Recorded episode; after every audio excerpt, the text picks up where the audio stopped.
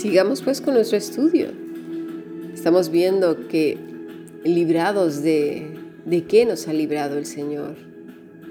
Entrar por esa puerta de qué nos ha librado, esa puerta estrecha que es nuestro Señor Jesucristo, angosta, de que para las mentes no regeneradas, renovadas por el Espíritu de Dios, esto puede decir muchas cosas y ya lo hemos estado viendo. En cuanto, quiero hacer un, paréntesis, en cuanto a la violencia dentro de la familia, hombres o mujeres golpeados, porque hay hombres maltratados, ¿eh? me ha tocado ver y, bueno, hombres muy maltratados, tanto física como verbalmente, por mujeres, y más ahora mujeres protegidas, protegidas por gobiernos que solapan estas cosas. No, esto, esta, la violencia no debe de existir en la familia. Hijos, niños violentamente golpeados, excusándose en las escrituras porque dice que, corregirás al niño con vara. Por favor, ¿eh? Ya vimos en el Salmo 23, si no has visto ese estudio, por favor, míralo, porque la vara y el callado es la escritura y el Espíritu Santo.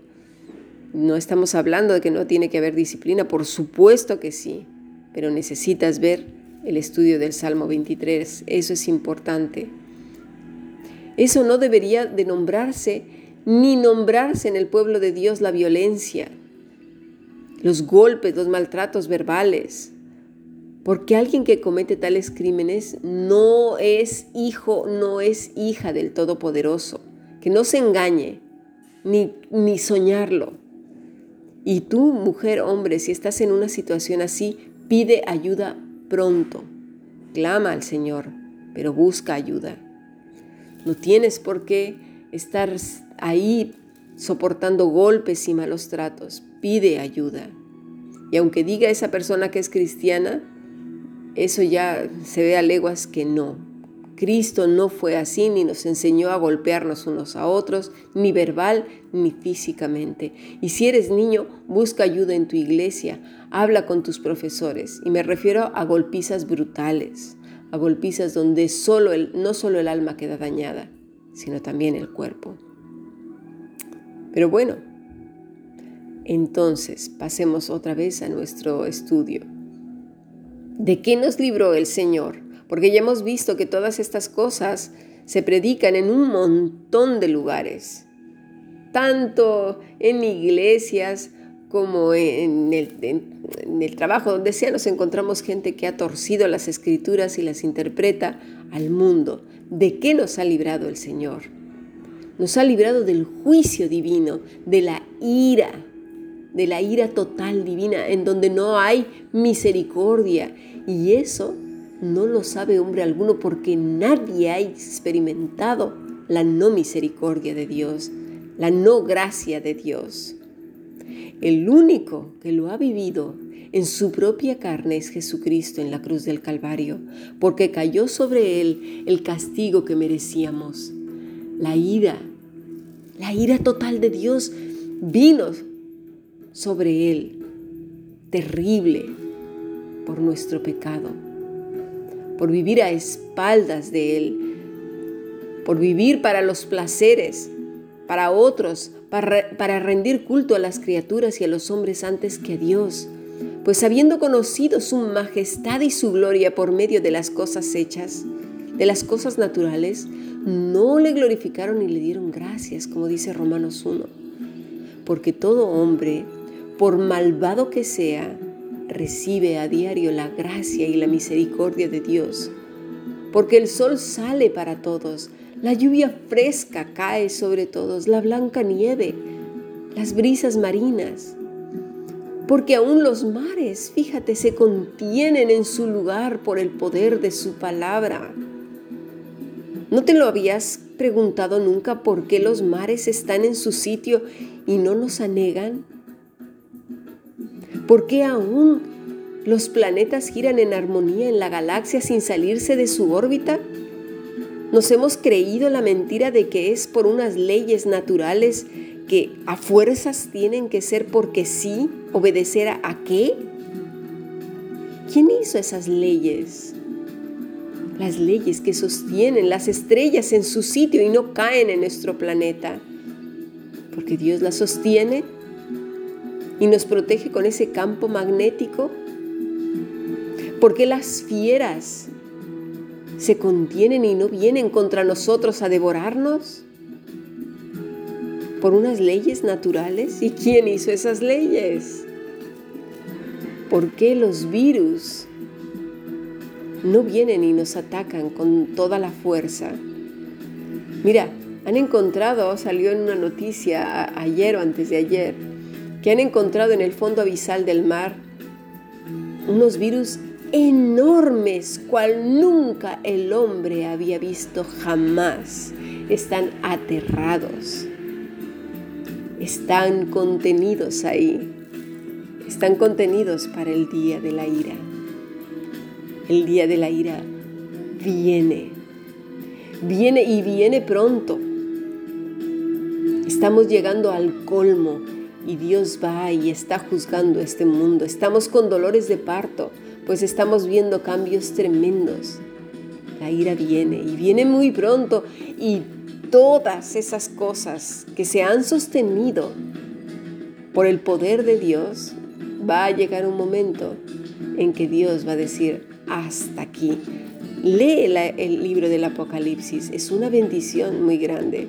Si deseas profundizar en el estudio de este libro, puedes entrar a Fundación Bíblica y tomar este curso. Si no, los domingos también entra al canal de YouTube a Fundación Bíblica, el domingo por la tarde a las 6 eh, hora España. Puedes iniciar ese estudio y te darás cuenta de cuántas cosas Dios ha contenido, porque su misericordia es grande, pero está a punto de terminar. Entra por esa puerta que es nuestro Señor Jesucristo. Todos nosotros nos hemos descarriado como ovejas. Cada cual se apartó por su camino, mas Jehová cargó en él el pecado de todos nosotros, en quien, en Cristo, angustiado él y afligido, no abrió su boca, como que como cordero fue llevado al matadero, y como oveja delante de sus trasquiladores, enmudeció y no abrió su boca. Nosotros somos ovejas, él un cordero. Él es la vid, nosotros los pámpanos. Él es el hermano mayor, nosotros los hermanos pequeños. Él es la luz del mundo, nosotros somos lámparas. Él es la puerta. Él es la puerta que por todo aquel que por Él entra es salvo. Pero nosotros también somos puertas. Surah entrada puerta. En Apocalipsis 3:20 dice, aquí yo estoy a la puerta y llamo. En este Salmo 24 somos llamados puertas y en Apocalipsis Jesús dice que nos llama. Quisiera pensar que somos esas puertas.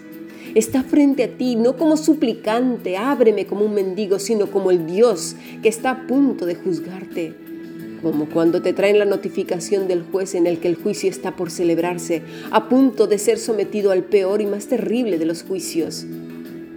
Tú eres y yo somos esa puerta que ahora mismo por la cual la gente puede entrar. Un día entraste por esa puerta que es Cristo fuiste salvo.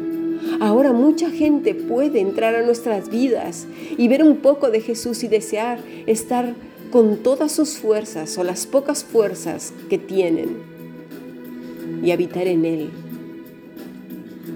Pero no por nuestras dulces y melosas palabras, no por un montón de promesas sacadas de contexto, no por fingir una fe y paz y gozo que sabe y quién sabe cuántas cosas más que ni siquiera experimentamos por no tener una mente renovada, un corazón ceñido al Señor. No, sino por una realidad que se vive hasta en los pequeños detalles. Esos que se escapan del control de tu vida pero traen el aliento de Cristo, porque el Espíritu de Dios lleva el timón de todo cuanto eres, sin faltar cosa alguna, ningún detalle. Qué bello es poder reconocer la voz de Dios en nosotros sin, sin forzar nada, ningún músculo, ningún acto del corazón ni de la mente y responder a este precioso y bello salmo. Alzado puertas vuestras cabezas, alzaos vosotras puertas eternas, y entrará el Rey de Gloria. Y si tú aún sigues viviendo en condenación, entra, entra por la puerta que es Cristo, corre, urge, porque el juicio está por venir y no habrá quien se escape a menos de que haya entrado por esa puerta de salvación que es Cristo. A menos de que haya escuchado con claridad, yo soy la puerta, el que por mí entrare será salvo y entrará y saldrá y hallará pastos. Entra por la puerta que es Cristo. Sigamos aprendiendo. Bendiciones.